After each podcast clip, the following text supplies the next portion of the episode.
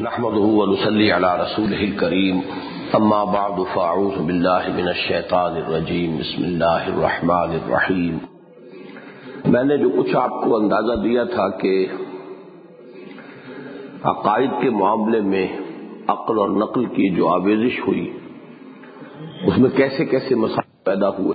کہ آیا اللہ کوئی محدود ہستی ہے، کسی خاص جگہ پر ہے، کسی خاص مقام پر ہے؟ یا یہ کہ اس کی ہستی لامحدود ہے، وہ کسی سمت، کسی مقام سے مقید نہیں ہے۔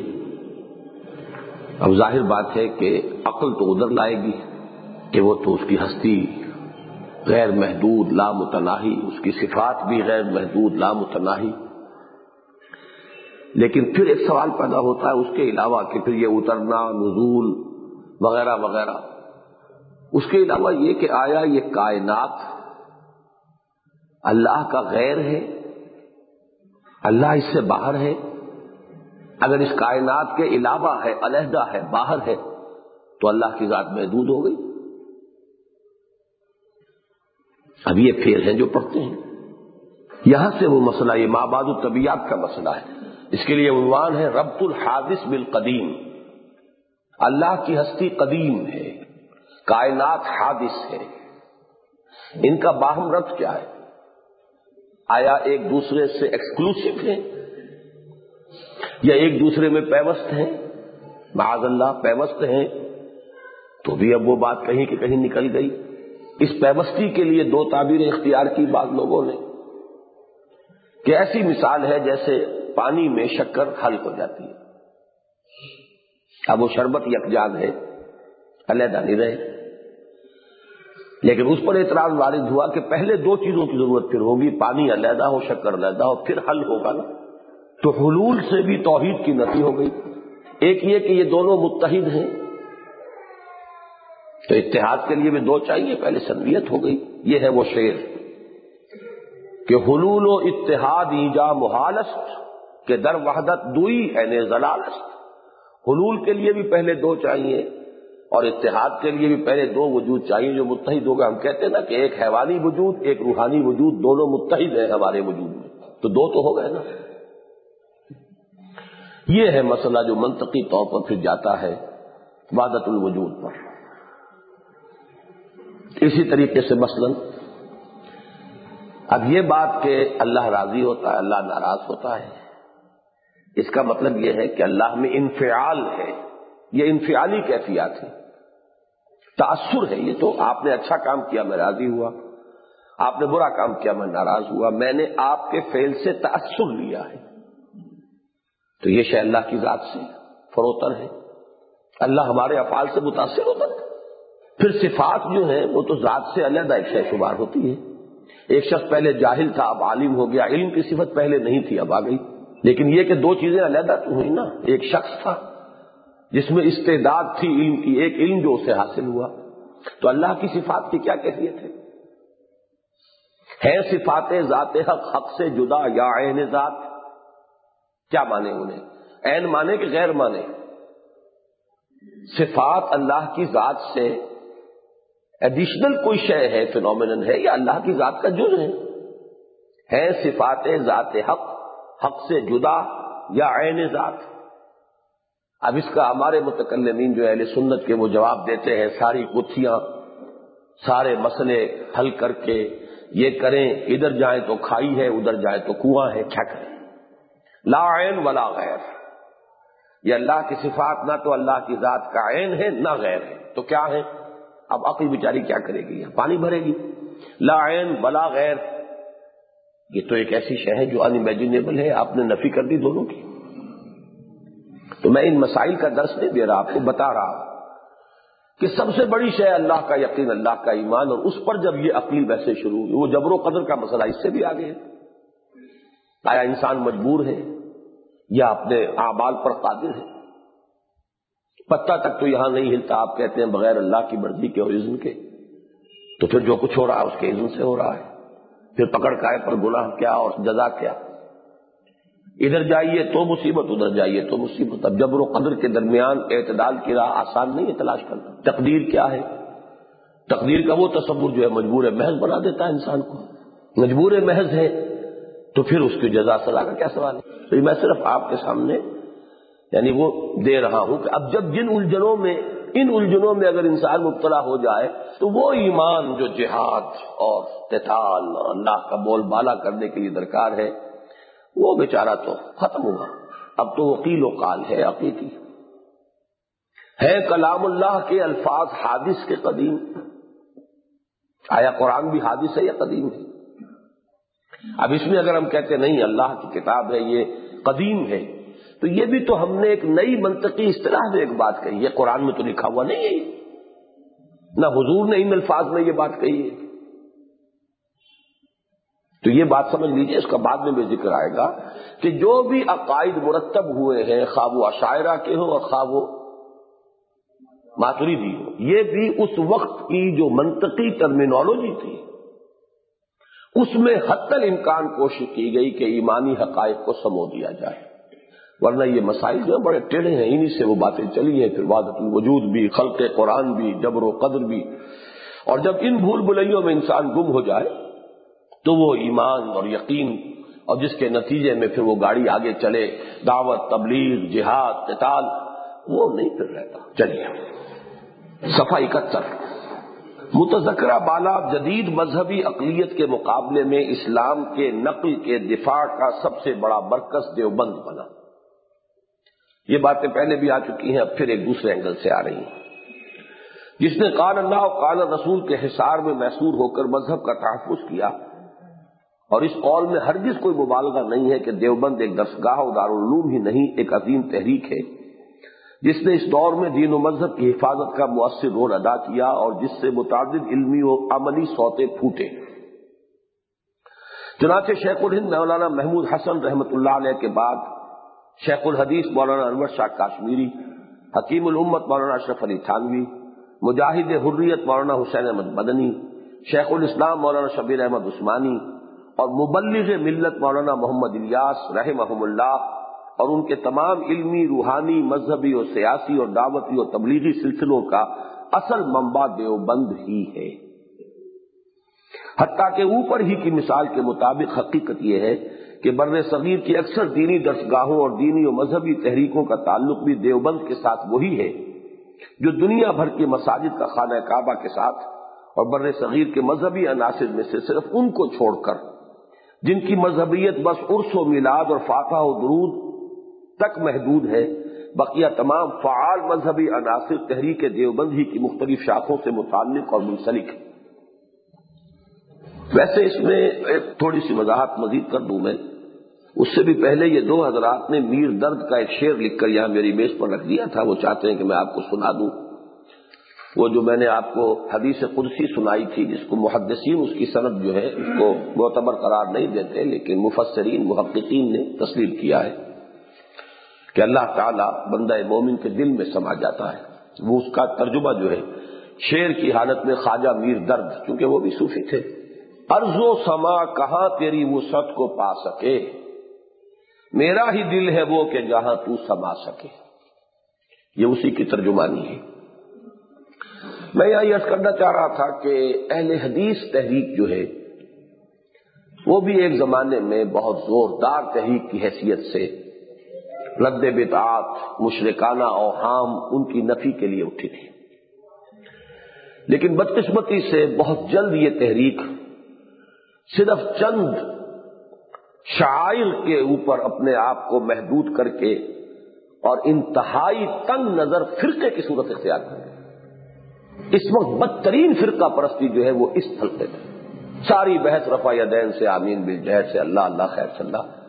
اور دو چار ایسے ہی مسائل ہیں، باقی اور چیزوں کے ساتھ کوئی بحث نہیں، کوئی دلچسپی نہیں۔ وہ تو اٹھے تھے اصل میں بدعات کا ابتال کرنے، رسومات کی نفی کرنے، مشرکانہ اوہام کا سد باب کرنے۔ یہ چند مسائل جو ہیں، مسلک کے مسائل ہیں۔ اب سارا زور جو ہے انہیں کے اوپر سب ہوتا ہے۔ لے دے کر۔ اور یہ جو ہے اس وقت میں اپنے دلی احساسات کی ترجمانی کر رہا ہوں کہ فرقہ پرستی جسے کہتے ہیں، وہ جو ہے بدترین کیفیت جو ہے وہ اس جماعت کے اندر آ کہلاتی جماعت ہے، جماعت نہیں ہے، فرقہ، بہت سخت فرقہ بن چکا باقی جو حنفی ہیں اس ملک کے اندر، ان کے بارے میں بھی ایک غلطی ہوئی ہے۔ دیوبندی تحریک اور دیوبند کے سلاسل یہ اتنے زوردار تھے کہ انہوں نے اپنے اس زوم میں ہر غیر دیوبندی حنفی کو بریلوی قرار دے دیا یہ بہت بڑی اسٹریٹجک مسٹیک ہوئی۔ ہے یہ جو پرانے مراکز علمیہ چلے آ رہے تھے، بریلویت تو احمد رضا خان بریلوی سے شروع ہوئی۔ میں ان کی شخصیت کو یہاں دینے بحث نہیں لانا چاہتا۔ انہوں نے بھی کچھ کام شروع کیے تھے، وہ شیعت کے رد کے لیے کیے تھے۔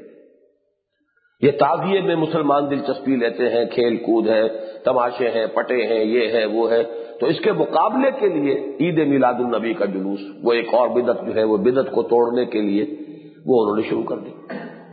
بہرحال ان کو چھوڑ دیجیے لیکن بریلویت جس شہر کا نام ہے، ان سے پہلے تو نہیں تھی نا۔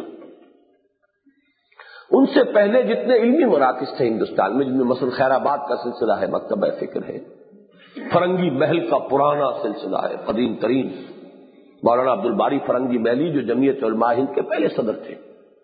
حضرت شیخ الہند چونکہ مالٹا میں اسیر تھے، تو ان کی تو غیر حاضری میں تاثیر ہوئی جمعیت علماء ہند کی۔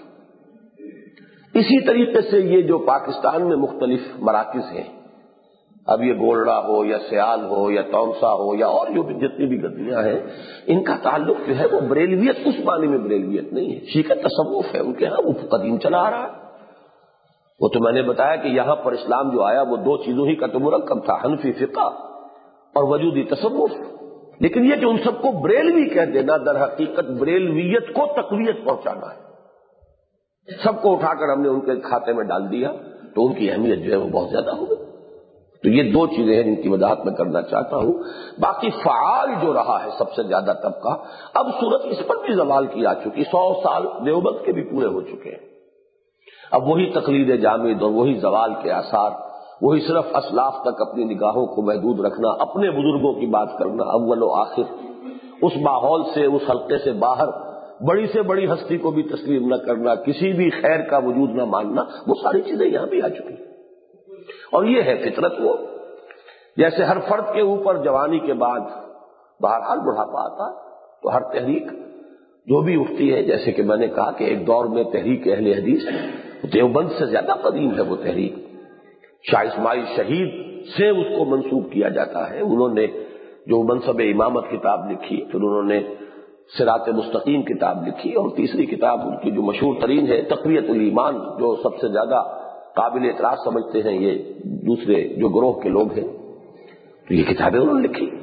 تو وہاں سے یہ سلسلہ جو ہے چلا ہے۔ تو اہل حدیث تحریک ایک بہت زوردار، بہت جاندار، اصلاحی تحریک تھی۔ مشرکانہ اوہام کی نفی کرنے کے لیے، بدعات اور رسومات کو ختم کرنے کے لیے۔ لیکن یہ کہ ہوتے ہوتے وہ بھی فرقہ بن گئی کیونکہ وہ قدیم تر ہے، اس میں فرقہ بندی سخت تر آ گئی۔ اس کے بعد جو ہے وہ گروہ جو اہل حق کا تھا، وہ دیوبند کے اکابر علماء تھے، لیکن اب ان کو بھی سو برس سے زائد ہو چکے۔ لہذا وہاں پر بھی وہ زوال، اسی شدت کے ساتھ رونما ہو چکا ہے۔ اب گدیاں ہیں اور گدیوں پر صاحب زادگان جو ہیں، وہ ان کی جاگیریں بنتی ہیں۔ اللہ اللہ خیر سمجھ اور جو لوگ اس میں سیاسی مزاج کے لوگ ہیں، وہ اپنی ان گدیوں کو اپنی سیاست کے لیے بیس بناتے ہیں، اسی کے حوالے سے سیاست کرتے ہیں۔ چلیے۔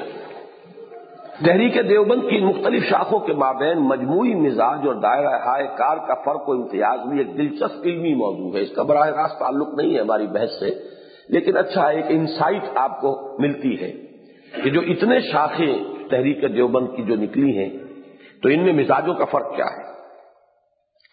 اس میں اصل عوامی عنصر جو مذہب و سیاست دونوں کا مذہب یا بالفاظ دیگر مذہبی سیاست کا سب سے بڑا علم بردار ہے ذہن و قلبن حسینی ہے۔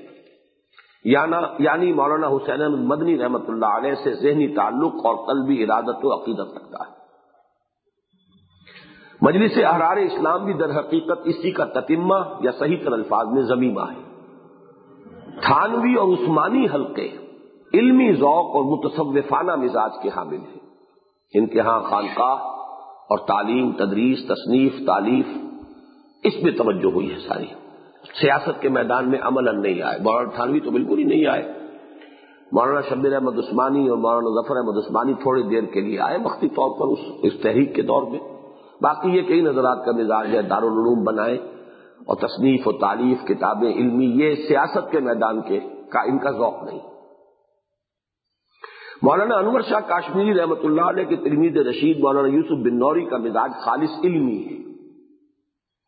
اور تبلیغی جماعت خالص غیر سیاسی و غیر علمی، لیکن نہایت پرجوش و فعال مذہبیت کا مذہب ہے۔ ان تمام امتیازات کے الگ رغم جہاں تک مذہبی فکر کا تعلق ہے، وہ ان سب میں مشترک ہے۔ مذہب کے نقل کے یہ سب ایک سے فدائی ہے اور قال اللہ و قال رسول ہی نہیں، اس کی بھی ایک متعین صورت۔ یعنی مسل کے حنفی کے سب کے سب یکساں شیدائی ہے۔ عقل کا مصرف ان سب کے نزدیک بس ایک ہی ہے وہ یہ کہ قرآن و سنت کا معروض ہی آبجیکٹو مطالعہ کرے۔ اور زیادہ سے زیادہ یہ کہ شریعت کے عوامر و نواحی کے اسرار و حکم کو سمجھنے کی کوشش کرے۔ اور سب سے بڑا علمی مشغلہ ان کے نزدیک یہ ہے کہ اشری و ماتوریدی عقائد اور فقہ حنفی کے لیے کچھ بس پڑے تو عقلی بھی ورنہ زیادہ تر نقلی دلائل فراہم کیے جائیں۔ فلاں نے یہ کہا، فلاں نے یہ کہا، فلاں امام کا یہ قول ہے، فلاں نے اس وقت یہ کہا۔ یہ نقلی دلائل، نقل سے جو متعلق۔ ہے باقی کہیں کو داؤ لگ جائے تو عقلی بات بھی، لیکن وہ اصل ان کا موضوع نہیں۔ دوسری طرف، جدید علوم و فنون سے یہ بالکل کورے ہیں۔ جدید سائنس کی انہیں ہوا تک نہیں لگی۔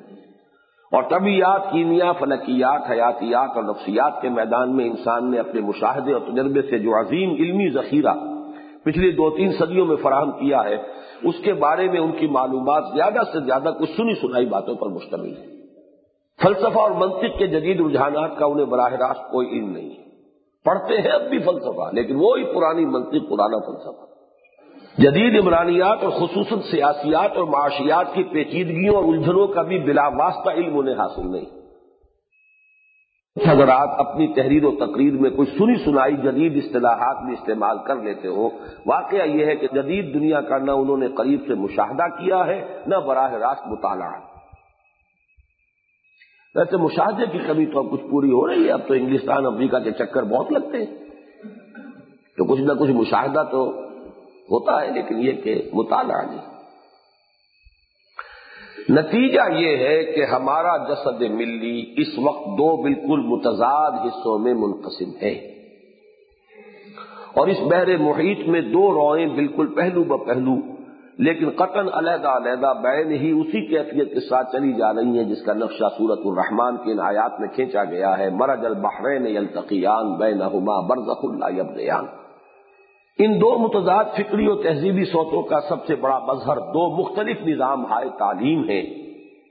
جن میں سے ایک علی گڑھ کا مانوی تسلسل ہے اور دوسرا دیوبند کا۔ اور پوری ملت دو نمایاں طور پر مختلف مکاتب فکر اور نقطۂ نظر کے مابین بٹی ہوئی۔ دونوں کا ایک ایک پہلو مفید و روشن ہے اور ایک ایک مضر اور مایوس کل۔ ایک جانب جدید علوم و فنون اور سائنس اور ٹیکنالوجی ہے۔ لیکن ملحدانہ طرز فکر اور مادہ پرستانہ نقطۂ نظر کے ساتھ۔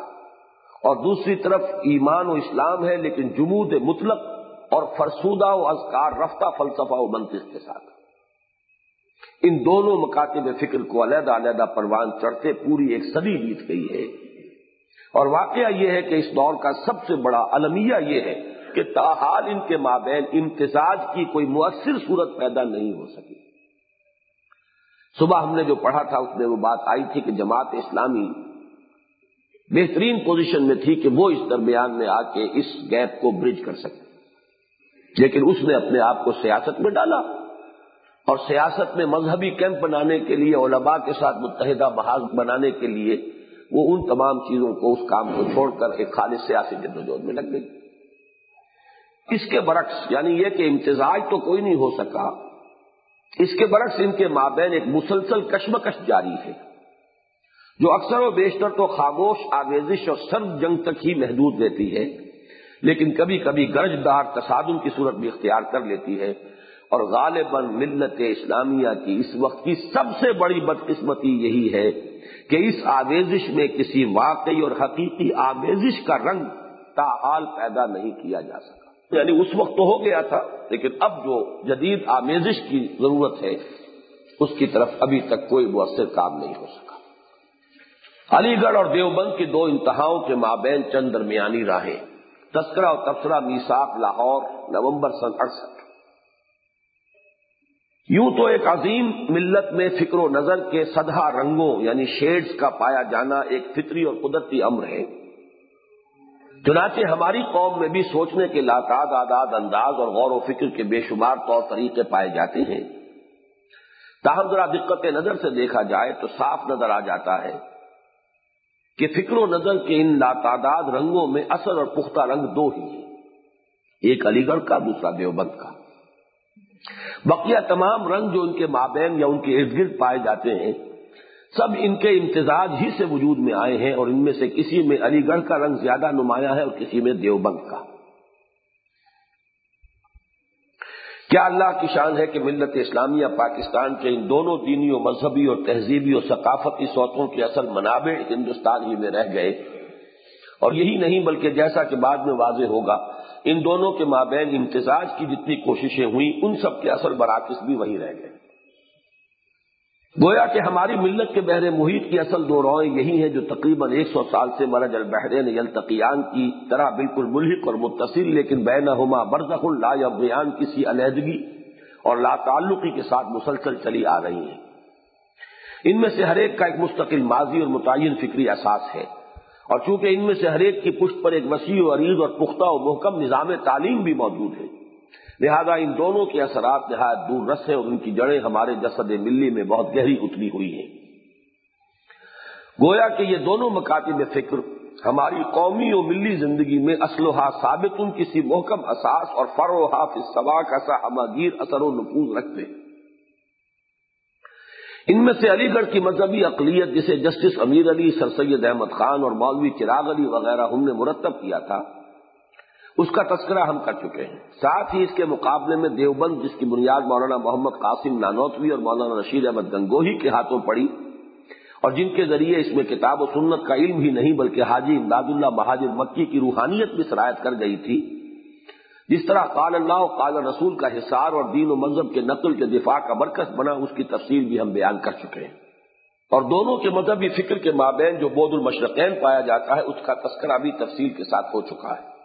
لیکن اس کے بارے میں یہ گمان درست نہ ہوگا۔ اب تک کی باتیں تو ریپیٹیشن تھی سابقہ مضمون کی، کیونکہ ایک مہینے کے بعد جو پرچہ آتا تھا نا تو بات جوڑنی پڑتی تھی۔ لیکن اب نئی بات آ رہی ہے۔ لیکن اس کے بارے میں یہ گمان درست نہ ہوگا کہ یہ بودھ ہمیشہ ہر حال اور ہر صورت میں موجود رہا۔ اس کے برعکس واقعہ یہ ہے کہ ان دونوں سے بعض ایسی شخصیتیں بھی ابھری جو اپنے اصل مکتب فکر کے مجموعی مزاج کی بالکل ضد ثابت ہوئی چنانچہ حسن سے بسرا بلال از حبش، سہیب روم کے مصداق۔ سرزمین علی گڑھ سے بھی بہت سے راسک العقیدہ درد مند ذہن مسلم اور قلبن مومن لوگ اٹھے۔ جن میں ایک مولانا محمد علی جوہر کی مثال ہی اتنی درخشاں اور تابناک ہے کہ مزید کی کوئی حاجت نہیں۔ خود علامہ اقبال میں جن کا تذکرہ بعد میں تفصیل سے آئے گا، بہرحال اسی شاخ سے متعلق ہے۔ کالجوں اور اسکولوں سے نکلے ہیں۔ دوسری طرف خاک دیوبند سے مولانا عبید اللہ سندھی ایسی متجدانہ مزاج رکھنے والی شخصیت ابری جنہوں نے جدید دنیا کا مطالعہ ہی نہیں، بھرپور مشاہدہ بھی کیا اور جدید رجحانات کے زیر اثر ملت اسلامیہ کے لیے تمدن و معاشرت اور معیشت و سیاست کے میدانوں میں ایسی راہیں تجویز کی جن کے لیے استناد یعنی سند دیوبند کے موجود الوقت مقلدانہ ماحول سے نہیں، بلکہ صرف امام الہند شاہ ولی اللہ دہلوی کے فلسفہ اتفاقات ہی سے مل سکتا تھا۔ یہ ذرا اب لمبی بات ہے۔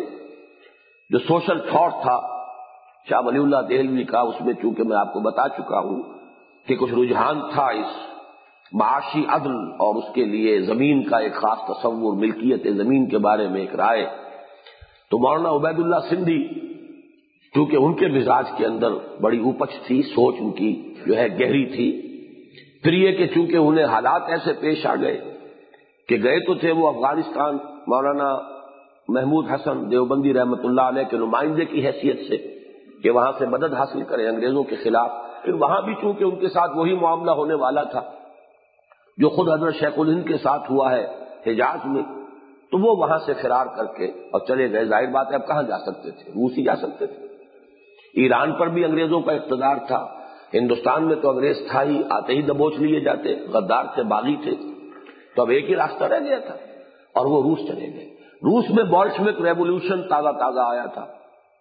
وہاں وہ ریولیوشنری فرور بہت تیز تھا۔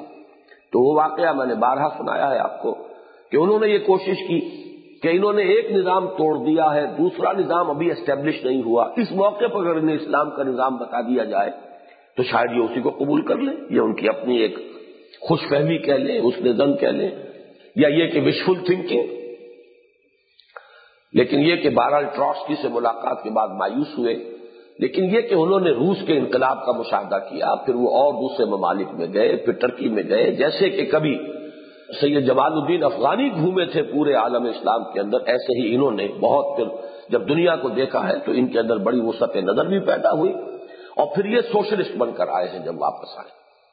اب اس سوشلزم کے لیے دیوبند کے جو اکابر تھے ان کے ہاں اس ماحول میں وہ تو مقلدانہ ماحول، بالکل وہاں سے کیسے سند ملے گی؟ تمام جو علماء دیوبند ہیں، انہوں نے پھر انہیں ریجیکٹ کر دیا۔ یہ ہم میں سے نہیں ہے۔ اور وہ روایت بھی میں لکھ چکا ہوں کہ مولانا احمد علی لاہوری خود انہی کے شاگرد تھے۔ مولانا عبید اللہ سندھی ان کے مربی تھے۔ لیکن اب جب واپس آئے ہیں وہ جلا وطنی کے بعد، تو یہاں ہمارے حاجی عبد الواحد صاحب رحم اللہ، انہوں نے یہ واقعہ بتایا کیونکہ وہ اس زمانے میں مولانا احمد علی لاہوری کے بہت قریب تھے۔ تو مولانا عبید اللہ سندھی نے ایک مرتبہ ان سے کہا یعنی جس انداز میں کہ ایک بزرگ بات کرتا ہے چھوٹے کے بارے میں، مولانا احمد علی ہمارے لیے جو مقام ان کا ہے وہ ہے، لیکن یہ کہ عبید اللہ سندھی کے لیے تو وہ ان کے خود تھے۔ یہ کس کام میں لگا ہوا؟ میں نے اس کام کے لیے تیار کیا تھا، اسے کیا پیری مریدی لے کے بیٹھ گیا یہ تبصرہ تھا مولانا عبید اللہ سندھی کا، احمد علی صاحب کے بارے میں۔ تو ان کا بڑا انقلابی مزاج تھا، بہت زوردار ہے۔ اس فکر کی ایک چھوٹی سی جماعت ہمارے پاس اس وقت ملک میں موجود ہے، مولانا سعید احمد صاحب ہیں اس کے سربراہ ہیں۔ وہ مولانا عبد العزیز صاحب رائے پوری جو سرگودے میں ہوتے ہیں، ان کے صاحبزادے ہیں۔ وہ اس سلسلے کے جو ہے وہ بزرگ ہیں یعنی روحانی اور تصوف کے میدان میں مولانا عبد العزیز صاحب رائے پوری، مولانا عبد القادر رائے پوری کے خلیفہ ہیں۔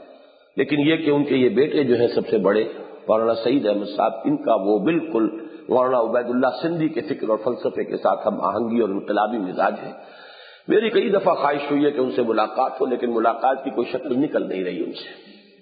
بہرحال یہ ہے در حقیقت اس کی تفصیل کہ جہاں ایک طرف علی گڑھ سے مولانا محمد علی جوہر جیسا شخص نکلا، نہایت راسخ العقیدہ، نہایت مومنانہ انداز اور جوش اور جذبہ، مجاہدانہ کردار رکھنے والا وہاں دیوبند سے ایسے انقلابی مزاج کا حامل اور یہ کہ وہ دیوبند کی ایک خاص فضا جو ہے فکری اور اعتقادی اس سے ہٹ کر ایک راستہ بنانے کی ہمت کرنے والا شخص اور وہ عبید اللہ سندھی تاہم یہ مثالیں محض استثنائی ہیں اور ایک انگریزی مسل ایکسپشن پروو دی رول کے مطابق ان سے وہ کلیہ مزید مستحکم ہوتا ہے جو ہم نے بیان کیا تھا۔ یعنی یہ کہ علی گڑھ اور دیوبند کے مابین کم از کم بود المشرقین موجود ہے یہ بہت صرف مذہبی تصورات اور دینی فکر کے میدان تک ہی محدود نہیں رہا، بلکہ جیسا کہ ہم تفصیل سے عرض کر چکے ہیں، اس بوجھ سے ملی و قومی سیاست بھی بری طرح متاثر ہوئی اور اس میدان میں بھی ان دونوں کے رخ بالکل متضاد سمتوں میں مڑ گئے۔ یہ ہم پڑھ چکے ہیں آج صبح۔ اس بوجھ کا احساس بھی بالکل شروع ہی سے ہو گیا تھا۔ اور اس فاصلے کو کم کرنے اور ان دونوں کو ایک دوسرے سے قریب کر لانے کی ضرورت بھی بالکل ابتدا ہی سے محسوس کی جانے لگی تھی۔ چنانچہ ان کے مابین امتزاج اور ارتباط کی کوششوں کا سراغ بھی بالکل ابتدا ہی سے ملتا ہے۔ ندمت العلماء کا قیام ان کی کوششوں کا مظہر اول تھا۔ اور دہلی میں جمیعت الانصار اور جامعہ ملیہ کا قیام مظہر ثانی۔ پھر انہی کوششوں کا ایک تیسرا مرکز جامعہ عثمانیہ حیدرآباد دکن بنا۔ اور اس نے بھی جدید و قدیم کو قریب لانے میں ایک اہم رول ادا کیا۔ حضرت شیخ الہند کی شخصیت کا یہ پہلو بہت قابل ذکر ہے کہ اگرچہ وہ خالص علماء کے ماحول کے دیوبند کے پہلے طالب علم اور پھر مدرس اور وہ جامعہ، شیخ الجامعہ کی حیثیت رکھنے والے، لیکن ان کے قلب کی کشادگی وہ آپ نے وہ دعوت رجور القرآن کا جو مقدمہ ہے اس میں پڑھ لیا ہوگا کہ انہوں نے سفر کیا علی گڑھ کا۔ وہاں خطبہ دیا، شدید بیمار تھے چار پائی پر لٹا کر لے جایا گیا۔ لیکن یہ کہ پہنچے، خطبہ دیا، وہاں یہ الفاظ بھی کہے کہ میں جو اس بیماری اور ذوف کے اندر اور اپنی اس تمام سختی جھیل کر یہاں آیا ہوں، تو میں اس لیے آیا ہوں کہ میں ان دونوں مراکز کا رشتہ باہم قائم کروں۔ اور وہ تاریخی جملہ بھی کہ جس درد میں میری ہڈیاں، جس غم میں میری ہڈیاں پگھلی جا رہی ہیں۔ میں یہ دیکھ رہا ہوں کہ اس غم کے غم خار اب مدرسوں اور خانقاہوں میں اتنے نہیں ہیں جتنے کہ اسکولوں اور کالجوں میں نظر آ رہے ہیں۔ تو یہ بہت بڑی بات تھی، کوئی اور مولوی یہ بات نہیں کہہ سکتا۔ یہ وسعت قلب، وسعت نظر، یہ وسعت ذہن اور پھر یہ کہ جرت ہمت، اعتراف کی، تو یہ بہت نمایاں بات ہے۔ ندوے کے بارے میں یہ بات بالکل صحیح ہے کہ وہ علی گڑھ کی کوک سے برامد ہوا۔ مولانا شبلی نعمانی مرحوم جو پہلے علی گڑھ کے پروفیسر شبلی تھے، یہ سر سید احمد خان سے اور ان کے اس پورے نظام سے مایوس اور بدل ہو کر علیحدہ ہوئے۔ یعنی وہ جو اکبر آبادی نے پھر پھپتیاں چست کی ہیں، یہ بات ذہن میں رکھیں کہ سب سے زیادہ سخت اور تلخ ناقد سر سید مرحوم کے اکبر آبادی تھے۔ ابھی وہ شعر آپ سن چکے ہیں۔ دیکھ کاریگری حضرت سید ہے شیخ دے گئے لوچ وہ مذہب میں کمانی کی طرح۔ سید کی روشنی کو اللہ رکھے باقی۔ بتی بہت ہے، موٹی، روغن بہت ہی کم ہے۔ لیکن یہ کہ ایک بات وہ بھی بتا دوں آپ کو کہ وہ اس کے قائل تھے کہ سر سید بہت کام کرنے والے آدمی ہیں۔ محنت، مشقت، بھاگ، دوڑ جس طرح انہوں نے کی ہے، جو بھی دھن سوار ہو گئی تھی، علی گڑھ کالج اور اس کی ترقی اور اس کے لیے اپنا جو ہے دن رات ایک کر دینا، خون پسینہ ایک کر دینا، اس کو پھر اکبر اللہ آبادی نے تسلیم کیا۔ ان کے انتقال کے بعد کہا ہے شیر بڑا ہے فرق اکبر کام کرنے اور کہنے میں۔ ہماری باتیں ہی باتیں ہیں، سید کام کرتا تھا۔ وہ یہ اعتراف جو کیا ہے، ہماری باتیں ہی باتیں ہیں، سید کام کرتا تھا۔ بہرحال۔ تو مولانا شبلی نعمانی بھی پروفیسر شبلی تھے، پھر وہاں سے مایوس ہو کر وہاں سے علیحدہ ہوئے ہیں اور پھر یہ ندوت العلماء جو ہے وہ قائم تو ایک اور صاحب نے کیا تھا، لیکن یہ کہ پھر اس کے اندر آ کر جب مولانا شبلی نعمانی بیٹھے ہیں تو پھر اس کی حیثیت ہوئی۔ اور بعد میں ندوہ کے علامہ شبلی بنے۔ ابتدان سر سید مرحوم کے رفقا اور آوان و انصار میں سے تھے، جو بعد میں ان سے بدزن اور ان کی تعلیمی اسکیم سے غیر مطمئن ہو کر ان سے علیحدہ ہوئے۔ ہمیں یہاں ان اسباب سے کوئی بحث نہیں جس کی بنا پر یہ علیحدگی واقع ہوئی۔ ہمیں بحث قیام ندوہ کی صرف اس پہلو سے ہے کہ یہ قدیم و جدید اور تجدد و جمود کے بابین ایک متوازن علمی و فکری راہ پیدا کرنے کی سڑی کا سب سے پہلا اور ہر اعتبار سے اہم ترین مظہر ہے۔ لیکن یہ واقعہ ہے کہ ندوہ فکر و نظر کا مرکز بننے کی بجائے صرف عربی زبان و ادب کا ایک گہوارہ اور تاریخ اسلامی کا ایک دارالشاط بن کر رہ گیا۔ اور علی گڑھ کے جدید اور دیوبند کے قدیم مذہبی فکر کے مابین کوئی حقیقی اور واقعی امتزاج پیدا کرنے میں بالکل ناکام تھا وہ بھی ایک دارالعلوم بن گیا، سوائے اس کے کہ وہاں عربی ادب کی تعلیم بڑی پختہ ہوتی ہے، عربی بولنا اور لکھنا بھی لوگوں کو آ جاتا ہے۔ جبکہ بقیہ عربی مدارس کے اندر وہ عربی پڑھ لیتے ہیں۔ لیکن نہ تقریر کر سکتے ہیں۔ عام طور پر بہت شاذ لوگ ہوتے ہیں جو تقریر بھی کر سکیں، لیکن نہ عربی میں تصنیف و تعریف کر سکتے ہیں، نہ عربی بول سکتے ہیں۔ لیکن ندوے کے اندر یہ ہے کہ عربی ادب، زبان اور اس کا لٹریچر اس کی، اس کے لیے بہت توجہ ہے۔ اور پھر یہ کہ خصوصی طور پر تاریخ اسلامی۔ اس میں یہ پہلے ہی سے میں آپ کو بتا دوں کہ یہ مضمون جس وقت آپ پڑھ رہے ہیں، یہ چودہ صفحات پر مشتمل ایک مضمون تھا، جو کہ جب نصاب میں چھپا ہے تو اس کی جو سند مجھ میرے پاس آئی تھی وہ پڑھ لیں تاکہ آپ کو اس کے ہر لفظ کے بارے میں اطمینان رہے کہ یہ اتنی بڑی سند اس کو ملی ہے۔ یہ صفحہ ترانوے پر میں نے یہ خط شائع کیا تھا۔ دسمبر انیس سو اڑسٹھ کے میسا کیونکہ نومبر میں یہ چھپا ہے۔ نومبر اڑسٹھ میں۔ دسمبر میں مجھے وہ، بلکہ نومبر ہی میں کسی وقت مجھے وہ خط ملا ہے، جس کو دسمبر اڑسٹھ کے میساق کے کور پر شائع کیا میں نے۔ یہ مولانا عبد الماجد دریابادی مرحوم کا خط ہے۔ بنا مدیر میساق بسم اللہ الرحمن الرحیم، صدق جدید، دریاباد ضلع بارہ بنکی صاحب من، السلام علیکم۔ گیارہ نومبر انیس سو اڑسٹھ۔ میساک بابت نومبر پیش نظر ہے، صفحہ ایک کا صفحہ چودہ۔ تحسین ناشناس کا ڈر نہ ہوتا۔ دل نے تو بے اختیار یہ صلاح دی کہ اس ساری عبارت پر ایک خوب بڑا سا سود یہ ساد انہوں نے کارڈ تھا، یہ پوسٹ کارڈ، اس پر سود نیچے تک کھینچا ہوا تھا۔ بڑا سا سود کھینچ کر بھیج دیجیے۔ سبحان اللہ، ماشاء اللہ۔ دل نے یہ جانا کہ یہ سب کچھ ہی میرے دل میں تھا۔ حیرت ہو گئی کہ شبلی فراہی ابو الکلام تینوں کی یہ نبازی بورڈ زمانی اور بورڈ مکانی دونوں کے باوجود اتنی صحیح کیوں کر کر لی؟ در حیرتم کے بعد فروشت کو جا شنید۔ ڈاکٹر رفیع الدین کا بھی مقالہ اس نمبر میں بڑا قابل داد ہے۔ وہ سلام دعا گو، دعا خواہ، عبد الماجد۔ یہ مولانا عبد الماجد دریا بادی مولانا اسلائی صاحب کو جب میں نے یہ خط دکھایا تو انہوں نے فرمایا تھا کہ اسے کوئی معمولی بات نہ سمجھو، یہ جو تحسین ہے، انہوں نے تو لکھا نا، تحسین ناشناس، اب یہ ہوتا ہے۔ اس کو پتہ نہیں لوگوں نے سمجھا کہ نہیں سمجھا۔ اگر کوئی بڑا عالم ہو یا بڑا شاعر ہو، اس کو داد کوئی ایسا آدمی دے جو خود سمجھدار ہو، شعر و سخن کو جانتا ہو، ادب سے واقف ہو، تب تو وہ اس پر خوش ہوگا بہت۔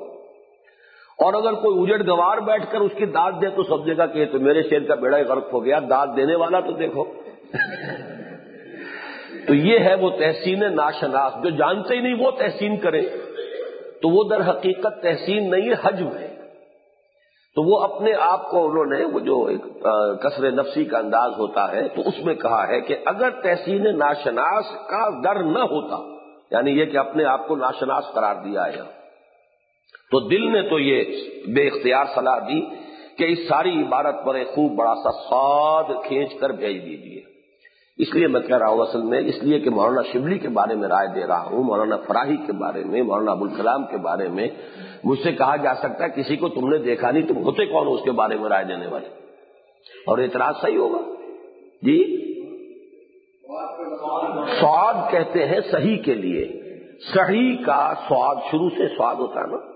تو بعض حروف جو ہیں وہ پورے لفظ کے وہ قائم مقام ہو جاتے ہیں۔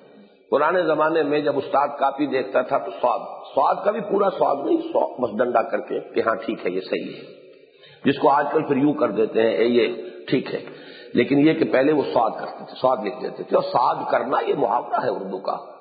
میری اس تجویز پر سواد کیا یعنی اس کو صحیح قرار دیا، اس سے اتفاق کیا۔ بہرحال یہ بہت بڑی یعنی کہیے کہ ایک طرح کی جسارت ہے کہ میں نے ندوے کے بارے میں یہ یہ ورڈک پاس کیا ہے کہ یہ ایک واقعہ ہے کہ ندوہ فکر و نظر کا برکت بننے کے بجائے صرف عربی زبان و ادب کا ایک گہوارہ اور تاریخ اسلامی کا ایک دار الاشاعت بن کر رہ گیا۔ اور علی گڑھ کے جدید اور دیوبند کے قدیم مذہبی فکر کے مابین کوئی حقیقی اور واقعی امتزاج پیدا کرنے میں بالکل ناکام رہا۔ ایک جدید لیکن متوازن علم کلام کی تدوین کی ضرورت کا احساس تو مولانا شبلی کو شدت کے ساتھ تھا۔ ضرورت کا احساس تو ہو گیا تھا۔ کہ اب پرانا علم کلام کام نہیں دے گا، وہ تھا وہ فلسفہ اور منطق کی بنیاد پر اب ہے یہ سائنٹیفک دور، نئے مسائل پیدا ہو گئے ہیں۔ تو محسوس ہو رہا تھا کہ ہمارا وہ علم کلام اب چل نہیں رہا، کوئی نیا ہونا چاہیے۔ لیکن اس نئے کے مزاج کو وہ بالکل نہیں سمجھ پائے۔ یہ بھی ایک بڑی یعنی ایک بڑی شخصیت سے ایک بڑا شریر اختلاف ہے یا ان پر ایک الزام ہے۔ چنانچہ اسی لیے انہوں نے علم الکلام میں، قدیم علم کلام کی تاریخ مرتب کی۔ یہ ان کی کتاب ہے، تصنیف علم الکلام۔ اور پھر نیا علم الکلام الکلام کے نام سے لکھنا شروع کیا۔ لیکن ایک تو وہ اس کی صرف ایک جلد لکھ کر رہ گئے۔ حالانکہ اس کی تکمیل ان کے پیش نظر اسکیم کے مطابق تین جلدوں میں ہونی تھی۔ اس پر نوٹ ہے غالباً اس لیے کہ اس پہلی ہی جلد پر جو مخالفت ہوئی اور کفر کے فتوے موصول ہوئے، وہی مولانا شبلی کے لیے بہت کافی تھے۔ اب جدید علم کلام تو آئے گا تو وہ قدیم جو اصطلاحات ہیں ان سے ہٹ کر کوئی بات ہوگی نا۔ اور وہ حلقہ اتنا جامد ہو چکا ہے ان اصطلاحات میں کہ وہ اس سے ذرا ہٹا تو کفر کا فتوا آئے گا۔ تو پہلی ہی جلد چھپی اس کے اوپر جو کفر کے فتوے آئے تو انہوں نے پھر آگے کے لیے ہاتھ کھینچ لیے۔ اور دوسرے یہ بھی کہ یہ ایک قابل تردید حقیقت ہے کہ وہ وقت کے تقاضے کو بھی بالکل نہ سمجھ پائے اور جو علم کلام اس وقت حقیقت مطلوب تھا، اس کے فروغ کیا اصول بھی ان پر واضح نہ ہو سکے۔ جن دو انتہاؤں کے مابین مولانا شبلی ایک متوازن راہ نکالنا چاہتے تھے، اس کا تذکرہ خود ان کے الفاظ میں سنیے۔ حال ہی میں علم کلام کے متعلق مصر، شام اور ہندوستان میں متعدد کتابیں تصنیف کی گئی ہیں اور نئے علم کلام کا ایک دفتر تیار ہو گیا ہے۔ لیکن یہ نیا علم کلام دو قسم کا ہے۔ یا تو وہی فرسودہ اور دور اسکار مسائل و دلائل ہیں جو متاثرین عشاعرہ نے ایجاد کیے تھے۔ یہ صاف اشارہ ہے حلقہ دیوبند کی نئی کلامی تصنیفات کی جانب، جیسے مولانا محمد قاسم نانوتوی کی حجت الاسلام۔ یا یہ کہ یورپ کے ہر قسم کے معتقدات اور خیالات کو حق کا معیار قرار دیا ہے اور پھر قرآن و حدیث کو زبردستی کھینچ تان کر ان سے ملا دیا ہے۔ یہ مراد ہے سر سید احمد خان اور مولوی چراغ علی کا علم کلام۔ وہی دو انتہائیں۔ انہی کی طرف جو ہے یہ اشارہ کر رہے ہیں کہ اس وقت جو صورت ہے، وہ یا اس انتہا کی ہے، وہی پرانا جو عشاعرہ کا علم کلام ہے، اسی کو لے کر چل رہے ہیں، یا یہ کہ ہر نئی چیز کو جو ہے لا کر زبردستی ٹھوک رہے ہیں اور وہ ایک بالکل غیر منطقی سا ان میں ربط قائم ہو رہا ہے۔ پہلا کورانا تقلید ہے اور دوسرا تقلیدی اجتہاد۔ قرآن بڑے خوبصورت جملہ ہے۔ کورانا تقلید اپنے اسلاف کی اور تقلیدی اجتہاد اجتہاد ہو رہا ہے انگریزوں یا مغربیوں کی تقلید میں۔ تو یہ تقلیدی اجتہاد ہے اور وہ کورانا تقلید۔ ان دونوں کو رد کر کے جس تیسرے علم کلام کی ضرورت ہے، اس کے ضمن میں جدید تعلیم یافتہ گروہ کا نقطۂ نظر مولانا نے ان الفاظ میں بیان فرمایا ہے۔ ہر طرف سے سدائیں آ رہی ہیں کہ پھر ایک نئے علم کلام کی ضرورت ہے۔ اس ضرورت کو سب نے تسلیم کر لیا ہے، لیکن اصول کی نسبت اختلاف ہے۔ جدید تعلیم یافتہ گروہ کہتا ہے کہ نیا علم کلام بالکل نئے اصول پر قائم کرنا ہوگا۔ کیونکہ پہلے زمانے میں جس قسم کے اعتراضات اسلام پر کیے جاتے تھے، آج ان کی نوعیت بالکل بدل گئی ہے۔ پہلے زمانے میں یونان کے فلسفے کا مقابلہ تھا جو محض قیاسات اور مضمونات پر قائم تھا۔ آج بدیہیات اور تجربے کا سامنا ہے، اس لیے اس کے مقابلے میں محض قیاسات عقلی اور احتمال آفرینیوں سے کام نہیں چل سکتا۔ یہاں تک تو بات صحیح ہے۔ لیکن کمال سادگی کے ساتھ اس رائے کو محض یہ کہہ کر رد کر دیا کہ، لیکن ہمارے نزدیک یہ خیال صحیح نہیں۔ قدیم علم کلام کا جو حصہ آج بیکار ہے، پہلے بھی ناکافی تھا۔ اور جو حصہ اس وقت کارآمد تھا، آج بھی ہے اور ہمیشہ رہے گا۔ کیونکہ کسی شے کی صحت اور واقعیت زمانے کے امتداد و انقلاب سے نہیں بدلتی۔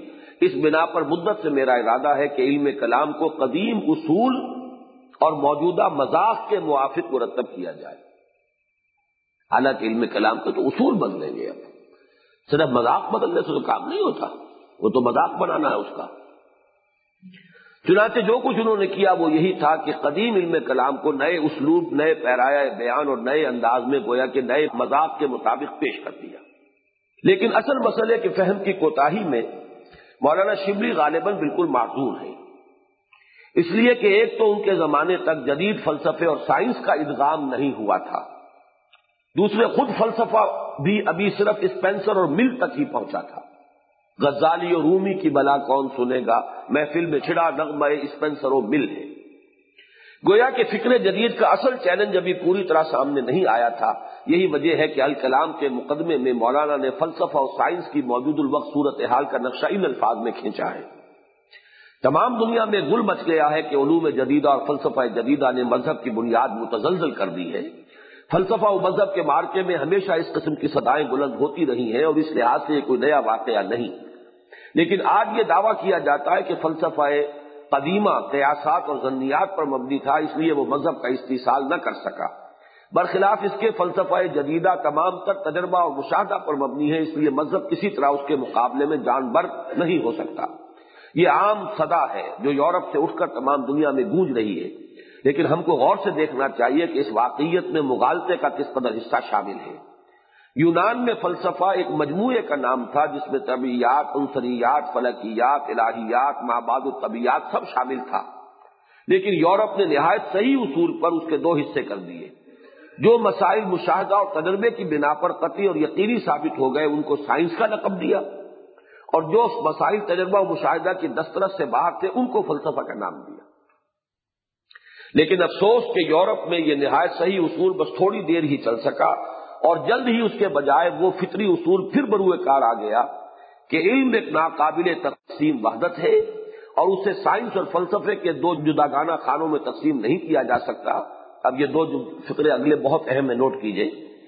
چنانچہ یورپ کا بعد کا فلسفہ ان نظریات کی اساس پر مرتب و مدمن ہوا جو سائنس کے بعد شعبوں سے ابھرے۔ جیسے ڈاروین کا نظریہ ارتقاء اور فرائڈ کا نظریہ جنس۔ ڈاروین کا نظریہ ارتقاء تو بایولوجی کے میدان سے آیا اور اس نے انسان کی سوچ کے اندر ایک عظیم انقلاب برپا انسان کو حیوان بنانے میں سب سے بڑا اثر جو ہے وہ تو ڈاروین کے نظریہ ارتقا کا ہے۔ مذہب کے لیے سب سے بڑا چیلنج تو ڈاروین کا نظریہ ارتقا ہے۔ تو وہ تو وہ کہہ رہے ہیں کہ سائنس علیحدہ ہے اور یہ فلسفہ علیحدہ ہے، فکر علیحدہ ہے۔ جبکہ یہ جو اٹھا وہ سائنس کے ایک شعبے سے آیا، لیکن یہ کہ پورے فلسفے پہ پورے فکر کے اوپر چھا گیا اسی طریقے سے سائیکالوجی اسے آپ سائنس کا ایک فیلڈ قرار دیتے ہیں۔ لیکن فرائڈ کے نظریات نے جو ہے انسان کی سوچ کو اور انسان کی معاشرت اور اخلاقیات اور اس کی تمام اقدار جو ہے اخلاقیات کی، ان کو تبدیل کر کے رکھ دی البرس جدید دنیا کو جو نیا علم کلام فی الواقع مطلوب تھا، اس کے تو اصول و اساسات کے بارے میں بھی مولانا شبلی صحیح تصور قائم نہ کر پائے تو اس کی تدبین کیا کرتے؟ رہا دوسرے معاملات میں علی گڑھ اور دیوبند کے مابین امتزاج تو اس کی بھی کوئی صورت ندوہ میں پیدا نہ ہو سکی۔ اور مولانا شبلی کے بعد ان کے جانشین مولانا سید سلیمان ندوی مرحوم نے، جب حلقہ دیوبند کی ایک علمی اور روحانی شخصیت یعنی مولانا اشرف علی تھانوی رحمۃ اللہ علیہ کے ہاتھ پر بیعت کر لی، تو یہ بات بالکل ہی کھل گئی کہ ندوہ کوئی مستقل چیز ہے ہی نہیں۔ اس کی حیثیت بس ایک چھوٹی سی لہر کی ہے جو علی گڑھ کی عظیم رو سے نکل کر بالآخر دیوبند کی دوسری بڑی رو میں جا شامل ہوئی۔ بعد میں جب سید سلیمان ندوی کے شاگرد رشید، سید ابو الحسن علی ندوی نے کچھ عرصہ ادھر ادھر کی خاک چھاننے کے بعد بالآخر اسی حلقہ دیوبند کی ایک دوسری روحانی شخصیت مولانا عبد القادر رائے پوری کے ہاتھ پر بیٹھ کی۔ تو یہ اسی سنت سلیمانی کا اتباع ہے۔ بہرحال اب ندوے کی حیثیت دیوبند کے ایک زمینے کی ہے۔ یا زیادہ سے زیادہ ایک توسیع یعنی ایکسٹینشن کی اس کا مستقل جدا گانا وجود کوئی۔ بات کیا کہنی مقصود تھی کہ جو امتزاج جو اس دور کے لیے جو جس کی ضرورت ہے، جس کا احساس تو موہوم سا یا مبہم سا احساس مولانا شبلی کو ہوا تھا، اس کی جانب کوئی عملی قدم ندوہ میں نہیں اٹھ سکا۔ وہ بھی ایک دارالعلوم ہے بس۔ اس طرح ندوہ تو بہت جلد ختم ہو گیا۔ ختم مانوی طور پر جیسے مولانا ابوالکلام جیتے جی مرحوم ہو گئے تھے، یا میرے خیال میں مولانا مودودی بھی جیتے جی مرحوم ہو گئے تھے، اس لیے کہ وہ اپنے اس فکر سے، اپنے اس رخ سے ہٹ گئے تھے۔ اسی طرح ندوہ تو ہے، لیکن یہ کہ جس کام کے لیے قائم ہوا تھا، اس کے اعتبار سے وہ ختم۔ اس طرح ندوہ تو بہت جلد ختم ہو گیا اور مولانا شبلی جو درمیانی راہ نکالنا چاہتے تھے، وہ اس کے ذریعے سے نہ نکل سکی تاہم ان کی یہ خواہش بات دوسری پگڈنڈیوں کی صورت میں ظاہر ہوئی جن کا تذکرہ اہمیت کا حامل ہے۔ اب یہ ہم کل پڑھ چکے ہیں لیکن دوبارہ بھی پڑھ لیجیے یہ اقتباس۔ یہاں سے تھا اقتباس جو کل ہم نے پڑھا تھا۔ یہاں موٹے حروف میں لکھا ہوا اس لیے آپ کو پڑھنے میں آسانی ہوگی، وہاں وہ بہت باریک تھا۔ مولانا شبلی اپنی ذات میں ایک نہایت جامع و صفات انسان تھے اور ان کی شخصیت ندوے کی نسبت بہت زیادہ جامع اور گمبھیر تھی۔ چنانچہ وہ بیک وقت علم و فضل، فلسفہ و کلام، شعر و ادب اور ملی و قومی سیاست حتیٰ کہ رندی اور رنگینی سب کے جامع تھے۔ ان کے اصل جانشین سید سلیمان ندوی مرحوم کی شخصیت میں مولانا شبلی کی شخصیت کے صرف چند ہی پہلوؤں کا تسلسل قائم رہ سکا۔ لیکن ان کے زیر اثر دو اور ہستیاں ایسی پروان چڑھی جو ان کی بعد دوسری صفات کی وارث بنی اور جن میں مولانا شبلی کی شخصیت کے بعد دوسرے پہلو اجاگر ہوئے۔ ہماری مراد مولانا حمید الدین فراہی اور مولانا ابوالکلام آزاد سے ہے۔ یہ دونوں حضرات براہ راست ندوی تو نہیں ہے لیکن ان کی تربیت میں مولانا شبلی کا بڑا حصہ ہے۔ اور چونکہ بر صغیر یا بر عظیم کی حالیہ مذہبی فکر کے میدان میں علی گڑھ اور دیوبند کی دو انتہاؤں کے مابین دو اہم علمی و فکری سوتے ان ہستیوں کی بدولت پھوٹے ہیں، لہذا ان کا کسی قدر تفصیلی تذکرہ ضروری ہے مولانا فراہی اور مولانا آزاد مرحوم میں متعدد امور بطور قدر مشترک بھی ہیں۔ مثلاً ایک یہی کہ دونوں کی تربیت میں مولانا شبلی کا حصہ تھا۔ دوسرے یہ کہ دونوں کو قرآن حکیم سے خاص شغف تھا۔ تیسرے یہ کہ یہ دونوں اپنے وقت کے انتہائی مزیدار انسان تھے۔ چوتھے یہ کہ یہ دونوں مولانا شبلی کے برعکس، جنہوں نے اپنی حنفیت کی شدت سے کے اظہار کے لیے نعمانی کی نسبت کو اپنے نام کا مستقل جز بنا لیا تھا یعنی مولانا شبلی تو اتنے شدید حنفی تھے، لیکن یہ دونوں تقلید سے یکساں بعید و بیزار تھے اور دونوں کو اصل ذہنی و علمی مناسبت امام ابن تیمیہ سے تھی۔ حالانکہ امام ابن تیمیہ کے بارے میں مولانا شبلی نے ایک جگہ بہت سخت جملہ لکھا ہے۔ لیکن ان اشتراکات کے بعد اختلافات کا ایک وسیع میدان ہے، جس میں یہ دونوں شخصیتیں ایک دوسرے کی بالکل ضد تھیں۔ اب یہ شروع ہوا۔ مولانا آزاد میں شبلی کی رندی اور رنگینی کا تسلسل بھی موجود رہا، جبکہ مولانا فراہی بالکل زاہد خشک تھے۔ مولانا آزاد کی وزیر داری میں شکوہ و تمکنت کی آمیزش تھی، جبکہ مولانا فراہی پر فخر و درویشی کا رنگ غالب تھا۔ مولانا آزاد ابو الکلام تھے اور ان کی شعلہ بیان خطابت میں ایک لاوا اگلنے والے زندہ آتش فشاں کا رنگ تھا۔ جبکہ مولانا فراہی نہایت کمگو تھے اور ان کا سکوت ایک ایسے خاموش آتش فشاں سے مشابہت رکھتا تھا، جس کے باطن میں تو خیالات و احساسات کا لاوا جوش مارتا ہو، لیکن ظاہر میں وہ بالکل ساکت و سامت ہو۔ مولانا آزاد کی تحریر میں اصل دور ادبیت اور عبارت آرائی پر تھا، جبکہ مولانا فراہی کی تحریر نہایت سادہ لیکن مدلل ہوتی تھی۔ مولانا آزاد سیاست کے میدان کے بھی شہ سوار تھے، اور دین کی وادی میں بھی ان کا اصل مقام دائی کا تھا، جبکہ مولانا فراہی سیاست سے تمام عمر کے نعرہ کش رہے، اور دین و مذہب کے میدان میں بھی ان کا اصل مقام آخر دم تک صرف ایک طالب علم یا زیادہ سے زیادہ ایک مفکر کا رہا۔ چنانچہ مولانا آزاد پوتی ہند تو تھے ہی۔ ایک وقت ایسا بھی گزرا جب وہ امام الہند قرار پائے، جبکہ مولانا فراہی سے ان کی زندگی ہی میں نہیں بلکہ آج تک بھی صرف کچھ علم دوست لوگ ہی واقف ہو سکے۔ لیکن اس کے برعکس، مولانا آزاد تو آندھی کے مانند اٹھے اور بگولے کی طرح رخصت ہو گئے تاکہ آج وہ لوگ بھی ان کا نام لینا تک گوارا نہیں کرتے، جنہوں نے اپنی قندیل خود انہی کی شمع سے روشن کی۔ جبکہ مولانا فراہی ایک مستقل طرز فکر اور مکتب علمی کی بنیاد رکھ گئے، جن کا نام لیوا ایک ادارہ دائرہ حمیدیہ کے نام سے ہندوستان میں اور ایک انجمن مولانا امیر حسن اسلائی کی ذات میں پاکستان میں موجود ہے۔ میں وہ بات اسلائی صاحب کی آپ کو بتا رہا تھا، وہ رہ گیا جملہ۔ انہوں نے فرمایا تھا کہ یہ جو سند آئی ہے، اس کو معمولی نہ سمجھو۔ اس لیے کہ مولانا عبد الماجد دریا بادی اس قافلے کے آخری فرد ہیں یعنی تھیکنے میں۔ مولانا فراہی، مولانا ابوالکلام، مولانا شبلی مولانا محمد علی جوہر، یہ تمام سب سے زیادہ انہیں لگاؤ جو تھا وہ مولانا محمد علی جوہر کی ذات سے تھا۔ کیونکہ یہ بھی گریجویٹ تھے، اسی لائن کے پڑھے ہوئے۔ لیکن بہرحال یہ کہ یہ اس قافلے کے آخری فرد ہیں جو زندہ ہیں۔ لہذا ان کی گواہی جو ہے گویا کہ وہ اس گواہی کے مصداق ہے کہ جو قرآن مجید میں آئی ہے کہ شہید شاہد من اہلہا۔ گواہی دیے، گواہی دینے والے نے جو خود اس کے گھر ہی سے تھا، اسی کے خاندان کا، اسی قافلے کا فرق قرآن مجید سے جو شغف ان دونوں بزرگوں کا تھا، مزاج کے استاد کے فرق کی بنا پر اس کا ظہور بھی مختلف صورتوں میں ہوا۔ مولانا آزاد کی تفسیر صورت الفاتحہ اردو ادب کا تو شاہکار یعنی کلاسک ہے ہی۔ قرآن کے جلال و جمال کا بھی ایک حسین مرقع ہے۔ پھر صورت القحف کے بعد مباحث میں ان کی تحقیق کو تنقید کا کوئی جواب ہی نہیں۔ بھائی ہما قرآن حکیم کا کوئی مرتب و منظم فکر وہ پیش نہیں کر سکے۔ جبکہ مولانا فراہی نے قرآن حکیم کے استدلالی پہلو کو واضح کیا اور ایک طرف نظم قرآن کی اہمیت واضح کر کے تدبر قرآن کی نئی راہیں کھولی اور قرآن پر غور و فکر کے اصول و قواعد اثر نو مرتب و مدون کیے تب اپنی بات تصنیفات جو تا حال نامکمل مسودات ہی کی صورت میں ہے ان کے ذریعے خالص قرآن حکیم کی روشنی میں ایک نئے علم کلام کی بنیاد رکھتی جیسا کہ ہم نے عرض کیا آسمان شبلی کے ان دو ٹوٹے ہوئے تاروں سے، بر صغیر کی موجودہ اسلامی فکر کے دو سوتے پھوٹے ہیں، جن کا تذکرہ صورت حال کی صحیح اور مکمل جائزے کے لیے ناگزیر ہے۔ مولانا فرائی رحمہ اللہ کے علمی ورثے کے حامل مولانا امین حسن اسلائی ہیں۔ جنہوں نے اپنی عملی زندگی کی ابتدا ان کے مشن کے تکمیل کے ارادے اور اس کے لیے عملی جد و جہد کے آغاز ہی سے کی تھی۔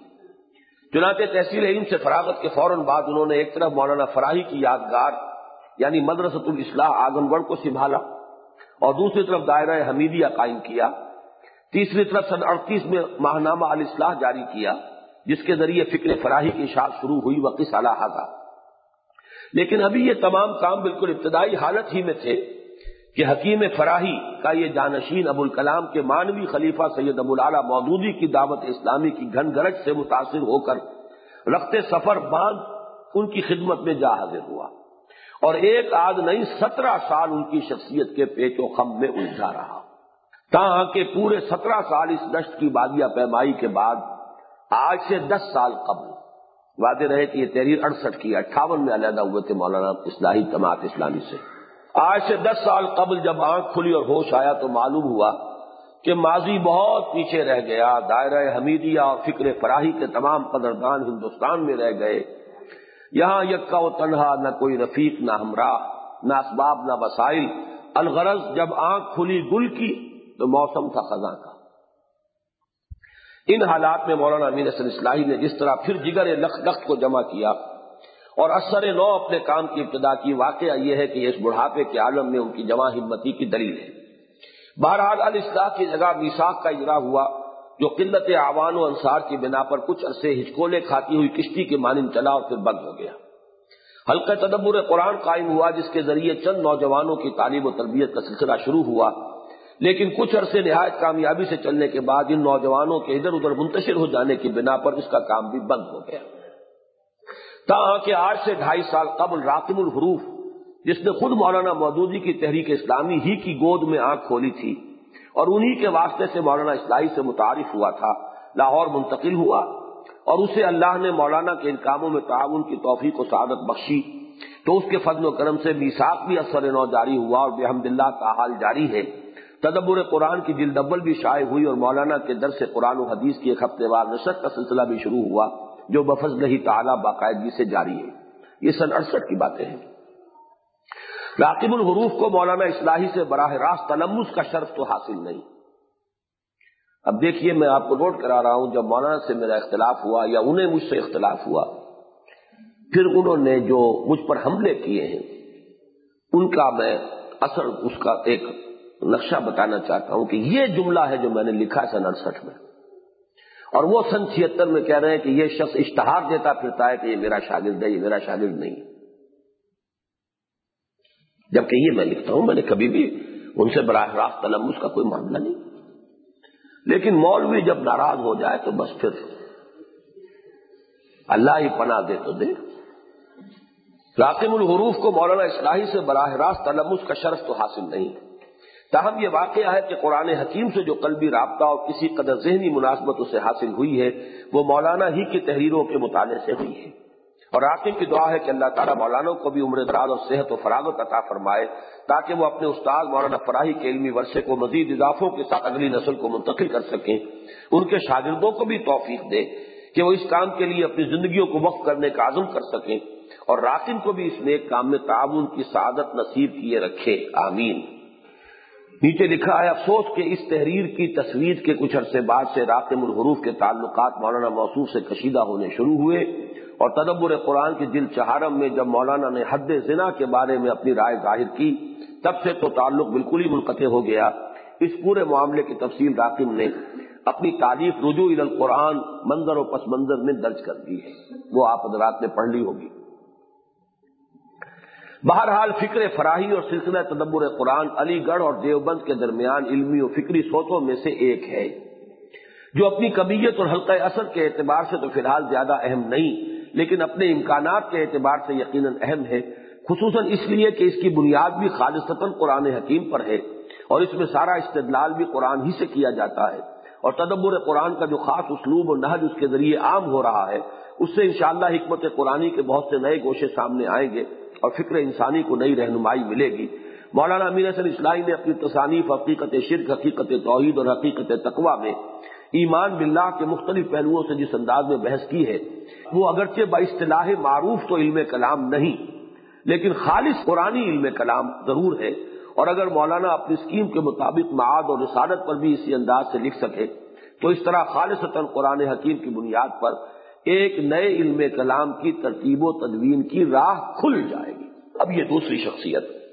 سید ابو لالا مودودی نے اگرچہ کبھی سراہتن کیا کنایتن بھی یہ تسلیم نہیں کیا، اور ان کی انانیت پسند اور خود پرست ایگو سینٹرک شخصیت سے اس کی توقع بھی امس ہے۔ یہاں کافی سختی ہے میرے اس بیان میں، لیکن اس کی وہ معذرت میں پہلے دی باتیں میں کر چکا ہوں۔ کہ انہوں نے اپنی تحریک کے اصول و مبادی مولانا ابوالکلام آزاد مرحوم سے اخذ کیے ہیں۔ یہ کبھی سراحت کے ساتھ مولانا نے تسلیم نہیں کیا۔ اس پہ نوٹ یہ ہے کہ اس معاملے میں مودودی صاحب جتنے پختہ واقع ہوئے ہیں، اس کا اندازہ اس سے کیا جا سکتا ہے کہ انہوں نے نہ تو کبھی نیاز فتح پوری سے حاصل کردہ انشا پردازی کی بنیادی تربیت کا ذکر فرمایا۔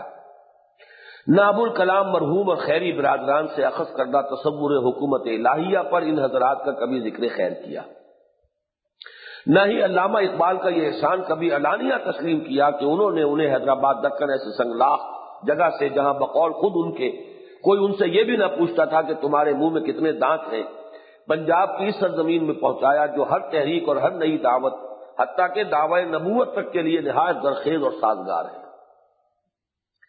حتیٰ کہ جب علامہ اقبال کا انتقال ہوا اور ملک بھر میں صفحے ماتم بچ گئی۔ تب بھی مدیر ترجمان القرآن نے کوئی کرمہ خیر یا کرمہ تعزیت اپنے موقع جریدے میں شائع نہ فرمایا۔ اور پروفیسر یوسف سلیم چشتی راوی ہیں کہ جب خود انہوں نے اس معاملے میں مولانا مودودی سے استفسار کیا تو انہوں نے جواب میں شاد فرمایا، میں اس وقت حالت جہاد میں ہوں اور میدان قتال میں مردے دفن کرنے کی فرصت کب ہوتی ہے؟ یعنی اقامت دین کی جد و جہد جس میں ہم لگے ہوئے ہیں، اس کی اپنی پرائرٹیز ہیں، اب تو فوت ہو رہا ہے۔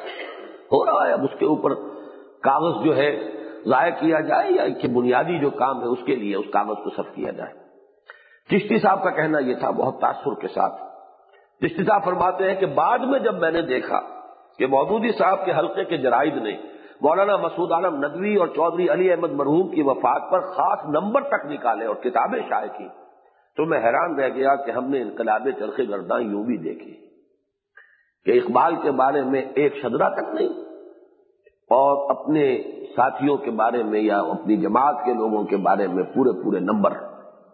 تاہم واقعہ یہی ہے کہ سینتیس اڑتیس کے لگ بھگ جب مسلمانوں نے ہند کی قومی ملی سیاست کا ایک رخ متعین ہو گیا اور اس کی قیادت و سیادت میں انہیں کوئی مقام حاصل نہ ہو سکا، تو انہوں نے کسی دوسری راہ پر سوچنا شروع کیا اور اس کے لیے انہیں سارا پکا پکایا اور بالکل تیار مواد مولانا ابوالکلام آزاد سے مل گیا۔ چنانچہ انہوں نے مولانا آزاد کو ان کی زندگی ہی میں مرحوم قرار دے کر ان کی جگہ خود سنبھالی۔ ان کی وضع کردہ اصطلاح حکومت الہیہ کو اپنا نصب العین بنایا اور اپنی تحریک اسلامی کو انہی خطوط پر شروع کر دیا جو مولانا آزاد نے متعین کیے تھے۔ لیکن جن پر وہ خود اپنی بعض کمزوریوں یا کچھ موانع کے باعث آگے نہ چل سکے تھے۔ یہی وجہ ہے کہ مولانا مودودی اگرچہ ایک بہت بڑے مصنف اور مؤلف ہیں اور بسیار نویسی میں ان کے مد مقابل صرف دو غلام احمد ہی ہیں۔ غلام احمد قادیانی بھی کہتا ہے کہ میری تو الماریاں بھری ہوئی ہیں تصنیفات سے اور غلام احمد قریض کی تصانیف بھی تعداد میں بہت کثیر ہے تاہم دین و مذہب کے میدان میں ان کا اصل مقام ابو الکلام مرحوم ہی کی طرح دائی کا ہے، نہ کہ مفکر کا۔ بئی ہما چونکہ ان کا وسیع و عریض لٹریچر بر صغیر کے طول و عرض میں بھی پھیلا ہے اور مشرق وسطی میں بھی۔ لہذا ملت اسلامیہ کی جدید مذہبی فکر کے اس جائزے میں ان کا تذکرہ بھی ناگزیر ہے۔ یعنی اب یہاں پر ان کی سیاست سے بحث نہیں ہے، وہ تو صبح جو ہم نے اس سے پڑھے تھے اس میں آ چکا ہے۔ اب جو ہے ان کے فکر کے بارے میں میرا یہ تجزیہ ہے۔ مودودی صاحب خود بھی اس عمر کے مدعی ہیں ان کے بارے میں عام طور پر یہ خیال بھی پایا جاتا ہے کہ وہ بیچ کی راس کے آدمی ہیں۔ یہ خود مولانا کے اپنے الفاظ ہیں، میں بیچ کی راس کا آدمی ہوں۔ یعنی انہوں نے علی گڑھ کی پیدا کردہ متجدانہ ذہنیت اور دیوبند کے قدامت پرستانہ مزاج کے مابین ایک درمیانی راہ پیدا کی ہے اور گویا کے قدیم و جدید کو بہم کر دیا ہے۔ ان کا یہ دعویٰ اس اعتبار سے وزنی بھی ہے کہ ان کی دینی دعوت اور ان کا مذہبی فکر دونوں زیادہ تر جدید تعلیم یافتہ طبقے میں پھیلے ہیں۔ اور نہ صرف ملت اسلامیہ ہند و پاک بلکہ مشرقی وسطی کے بعض ممالک کی نوجوان نسل کا بھی ایک خاصا قابل ذکر حصہ ان کے زیر اثر آیا ہے۔ پھر یہ بھی ان کے خود بیچ کی راس کے آدمی ہونے ہی کا سبرا تھا کہ ابتدان برن صغیر کے تمام درمیانی مکاتب فکر کے علم بردار ان کے جانب کھینچ آئے۔ یہ ایک دلچسپ امر ہے کہ سکہ بند مذہبی حلقوں میں سے مولانا مودودی کی طرف صرف اس طبقہ اہل حدیث کے لوگ آئے۔ جو ایک تو غیر مقلد ہونے کے باعث ویسے ہی آزاد ہوتے ہیں۔ دوسرا یہ واقعہ ہے کہ اس طبقے میں خدمت و نصرت دین کا دائیا ہمیشہ سے اتنا شدید رہا ہے کہ یہ ہر نئی دعوت پر اس امید میں والہانہ لپکتے ہیں کہ شاید اسی کے ذریعے اسلام کی غربت ختم ہو جائے اور وہ خدا کے یہاں اسلام کے دور غربت میں اس کے ہمدرد و مونس و غمخار شمار ہو۔ اگرچہ اب صورت حال بالکل بدل چکی ہے، یہ میں بیس برس پہلے کی کیفیت بتا رہا ہوا چنانچہ جیسا کہ عرض کیا جا چکا، ایک جانب مولانا فراہی کے جانشین مولانا اصلاحی اپنا تمام کام چھوڑ چھاڑ کر ان کے پاس آ گئے۔ دوسری طرف مولانا سید سلیمان ندوی کے دونوں اہم شاگرد یعنی مولانا مسعود عالم ندوی مرحوم اور مولانا سید ابو الحسن علی ندوی بھی ان کے گرد جمع ہو گئے۔ پھر یہ بھی ان کے علی گڑھ اور دیوبند کے مابین کی شخصیت ہونے کا نتیجہ تھا کہ ایک جانب حلقہ دیوبند سے ایک بیتاب روح مولانا محمد منظور نعمانی کی صورت میں ان کی طرف کھینچائی۔ اور دوسری طرف سلسلہ سر سید سے بھی مولانا Abdul Jabbar Ghazi principal Anglo Arabic high school Delhi, ایسے لوگ ان کے گرد جمع ہو گئے۔ یہ دوسری بات ہے کہ مولانا مودودی اس شیرازے کو مجتمع نہ رکھ سکے اور کوئی جلد اور کوئی بدیر، بدزن یا غیر مطمئن ہو کر ان سے کٹ گیا۔ تاہم، چونکہ ان میں تنظیمی صلاحیت اور محنت اور مستقل مزاجی کے ساتھ کام کرنے کا مادہ ابتدا ہی سے موجود تھا، وہ اس ساری آمد و رفت کے الرغم یعنی کوئی آیا، کوئی گیا اس کے باوجود ایک مذہبی فرقے کی حد تک مضبوط جماعت قائم کرنے میں کامیاب ہو گئے، جس میں چوٹی کے نہ صحیح، درمیانی سطح کے لوگ، کالجوں اور یونیورسٹیوں اور مدرسوں اور دارالعلوم دونوں ہی سے فارغ التحصیل شامل ہیں۔ مولانا مودودی کی تحریک اسلامی کہاں اور کس موقف سے شروع ہوئی؟ اور پھر وہ کن کن مراحل سے گزر کر بالآخر کہاں پہنچی؟ اور اب یہ عشق بلا خیز کا یہ قافلہ سخت جان کس وادی اور کس منزل میں ہے؟ یہ ایک علیحدہ مستقل موضوع ہے جس پر ہم نے اپنی کتاب تحریک جماعت اسلامی ایک تحقیقی مطالعہ میں مفصل بحث کی ہے۔ یہاں اصل گفتگو ان کی تحریک سے نہیں بلکہ ان کے فکر سے اگرچہ یہاں اس اعتراف کا اعادہ کیے بغیر گزرا نہیں جا رہا کہ راقب الحروف نے خود بھی شعور کی آنکھ اسی تحریک کی گود میں کھولی اور اسلام کی نشت ثانیہ کے لیے کچھ کرنے کا جذبہ اسی کے تو پھیل پایا۔ فکر کے میدان میں اب آ رہی ہے اصل بات۔ Maulana Maududi as a thinker. کیا پوزیشن ان کی ہے میرے نزدیک؟ فکر کے میدان میں مولانا مودودی نے ابتدا ہی سے یہ حکمت عملی برتی کہ فلسفہ اور علم کلام کے مشکل موضوعات سے کامل اجتناب کیا۔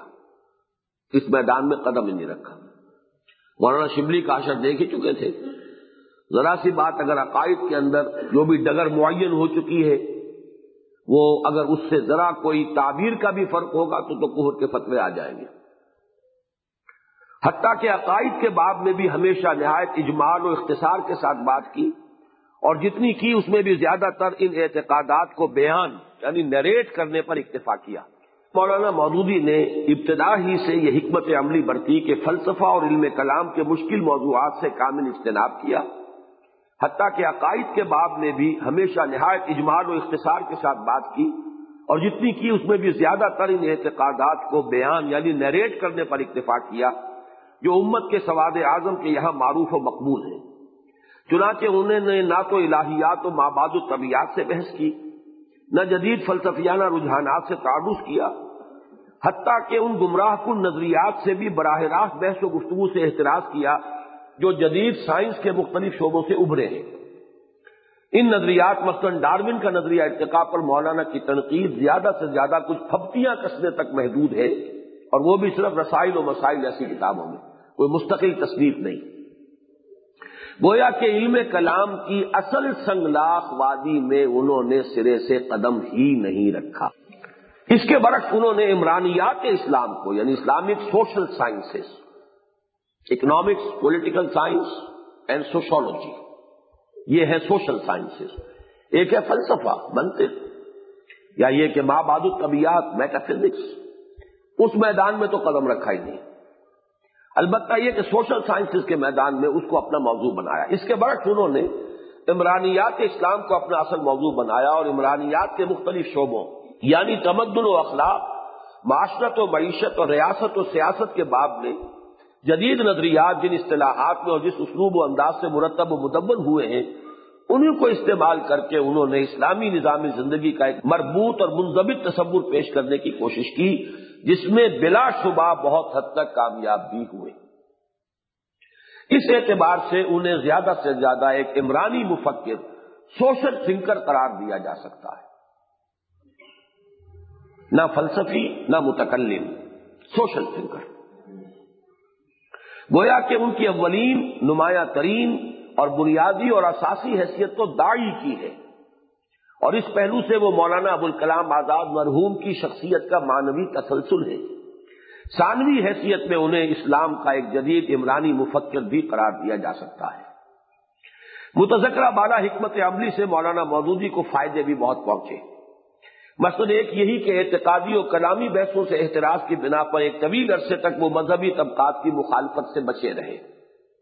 اور اس میدان میں قدم رکھتے ہی تکفیر و تفسیق کے جن فتووں کا سامنا ناگزیر ہوتا ہے، ان سے محفوظ رہے دوسرے یہ کہ ان کا یہ اوسط درجے کا فکر قوم کے درمیانی اور متوسط طبقے میں تیزی کے ساتھ پھیلا اور اسکولوں کالجوں اور یونیورسٹیوں سے تعلیم یافتہ بہت سے نوجوان اسلامی نظام حیات کے اس تصور کو قبول کر کے اس کے قیام کی عملی جد و جہد کے لیے آمادہ ہو گئے۔ گویا کہ ان کی تحریک اسلامی کے لیے راہ ہموار ہو گئی۔ ان نوجوانوں میں سے ایک خود میں لیکن اس کے بہت سے مضر عواقب بھی ظاہر ہوئے۔ مثلاً سب سے بڑا نقصان یہ ہوا کہ مذہب کا اعتقادی و تعبدی پہلو بالکل دب کر رہ گیا اور اسلام کی بس یہی ایک حیثیت نگاہوں کے سامنے رہ گئی کہ وہ ایک نظام زندگی ہے۔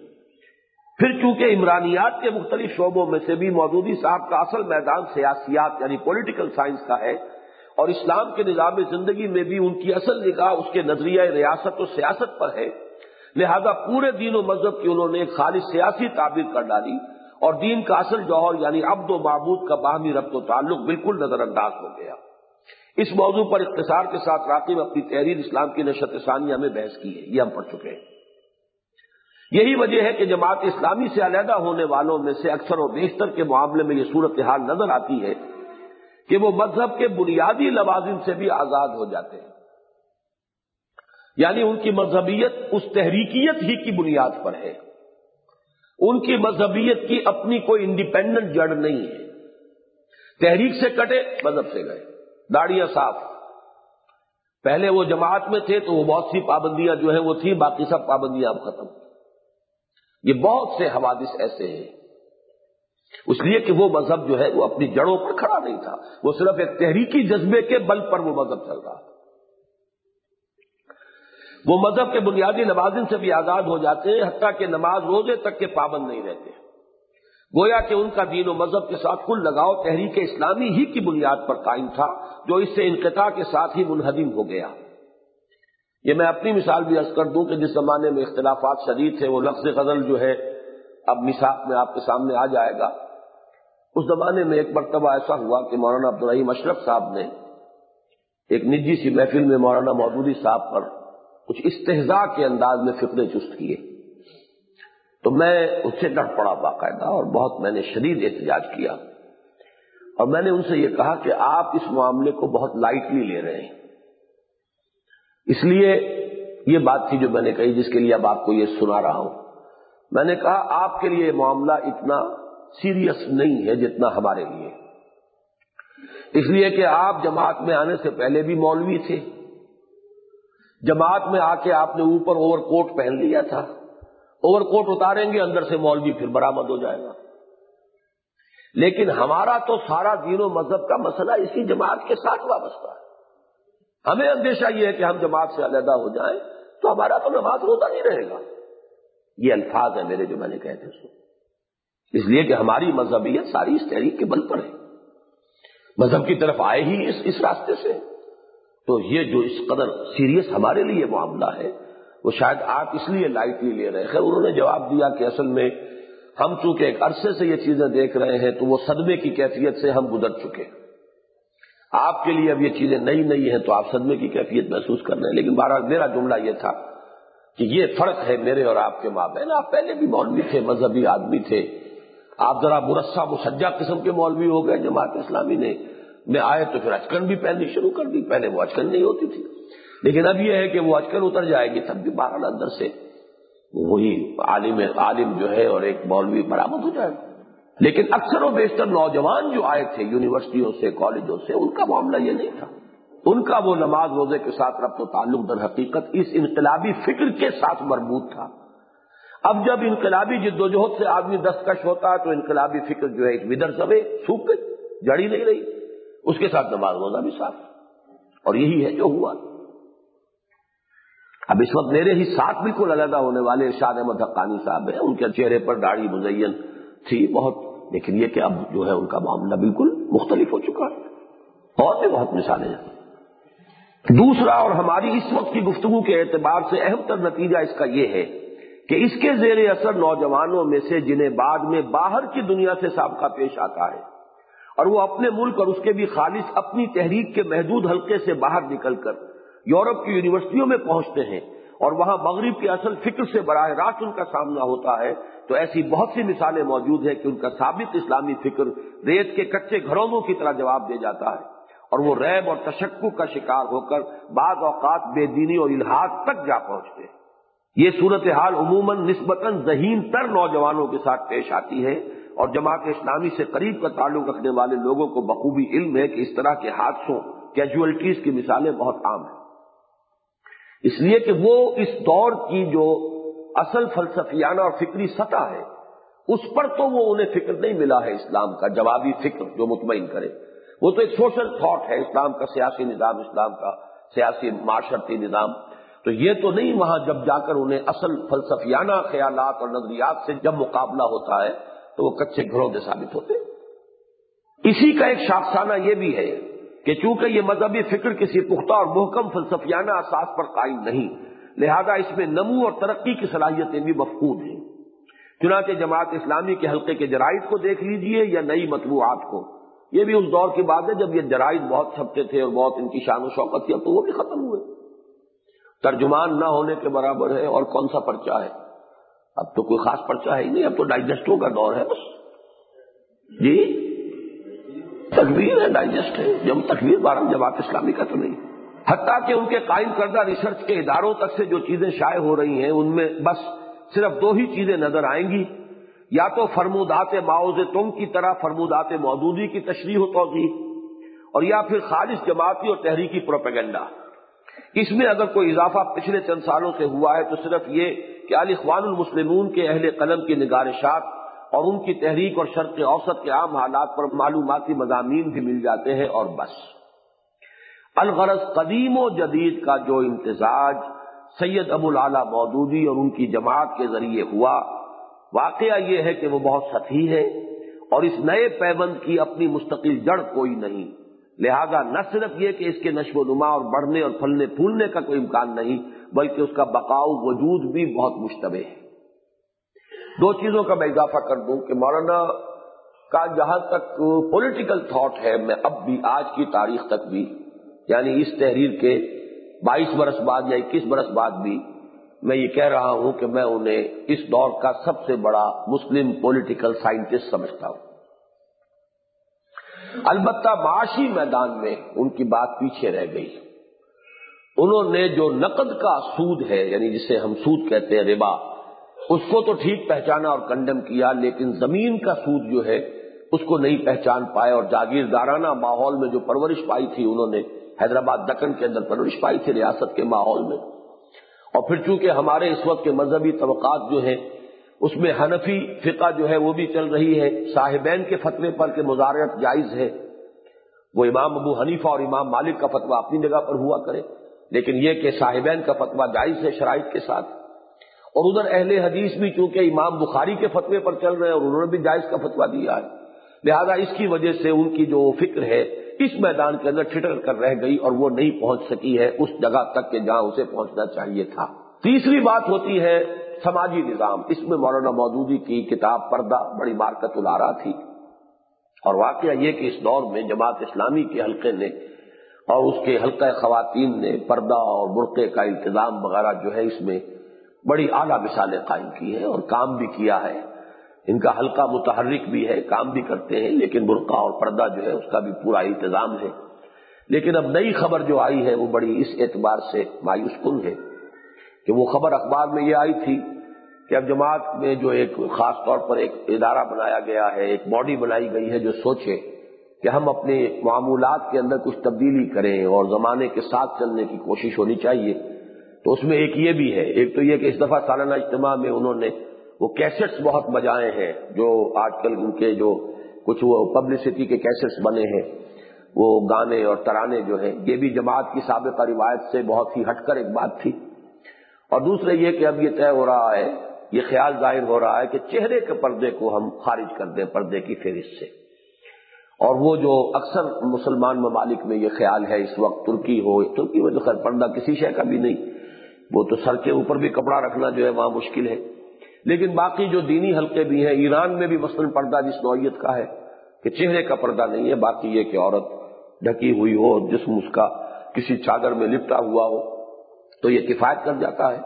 تو مودودی صاحب اگر شدت کے ساتھ اس رائے کے حامل تھے کہ چہرے کا پردہ ضروری ہے، لیکن یہ کہ اس میں بھی کچھ تھوڑی بہت انہوں نے تفہیم میں، بہت دیر میں، بعد میں بعض چیزیں ایسی درج کر دی تھی کہ جس میں کچھ گنجائش نکلتی تھی نرمی کی۔ اور اب جماعت یہ سوچ رہی ہے کہ اس معاملے میں وہ معمولاً جو ہے اب اس کو اپنے اسی پردے کو اپنائے بجائے اس پرانے آرتھوڈاکس پردے کے برتے والا اور چہرے کا بھی پردہ نقاب اس کی ایک تردید اخبار میں آئی ہے، جماعت کی طرف سے اس خبر کی۔ لیکن وہ بہت ہی نرم الفاظ میں تردید ہے، جو وہ ایک ڈپلومیٹک اور صحافتی انداز ہوتا ہے کہ جس سے تردید ایسے الفاظ میں کہ جس سے ایک جو پہلو ہے وہ تائید کا بھی نکل آئے۔ تو یہ میں نے سمجھا ہے، جہاں تک میں سمجھا ہوں اللہ عالم تو یہ بھی در حقیقت وہی کہ وہ دین کی جڑ پختہ نہیں ہوگی، تو گویا کہ وہ جہاں تک آپ آگے بڑھیں گے، پھر حالات کا تقاضا آپ کو مجبور کرے گا۔ اور وہ چونکہ اساس مستحکم نہیں، لہذا وہ فکر اور وہ خیال جو ہے وہ پھر حالات کے رحم و کرم پر ہوگا۔ آخری پیرا یہ ہے کہ اس اعتبار سے یہ وہی ہے جس پر کہ نشت ثانیہ ختم ہوئی تھی۔ اس اعتبار سے ہمارے نزدیک بر صغیر کی اہم ترین شخصیت علامہ اقبال کی ہے۔ اور علوم و فنون جدیدہ کی روشنی میں فکر اسلامی کی تشکیل جدید کے ضمن میں واقعی اور حقیقی قدر و قیمت رکھنے والا کچھ کام اگر کسی نے کیا ہے تو وہ تنہا انہی کی ذات ہے۔ چنانچہ اعلیٰ، ریاضی و طبیعت اور اعلیٰ نفسیات کی بنیاد پر انہوں نے مذہب کی بعض اثاثات کا اس بات جس طریق پر کیا ہے۔ اور خوگران تجربہ و شہود کے سامنے مذہب کو بھی ایک واقعی اور حقیقی تجربے کی حیثیت سے جس طرح پیش کیا ہے۔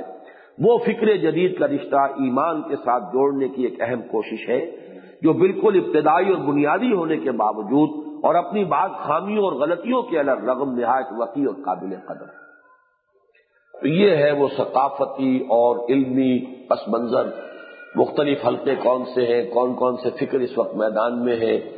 ایک طرف سر سید کا فکر، اس کی بھی شاخیں چل رہی ہیں، وہ پرویزیت، فضل الرحمانیت وغیرہ وغیرہ۔ ایک طرف علماء کرام کے حلقے ہیں۔ اچھا اس میں جو بات میں کہنا چاہتا تھا وہ نوٹ کر لیجیے۔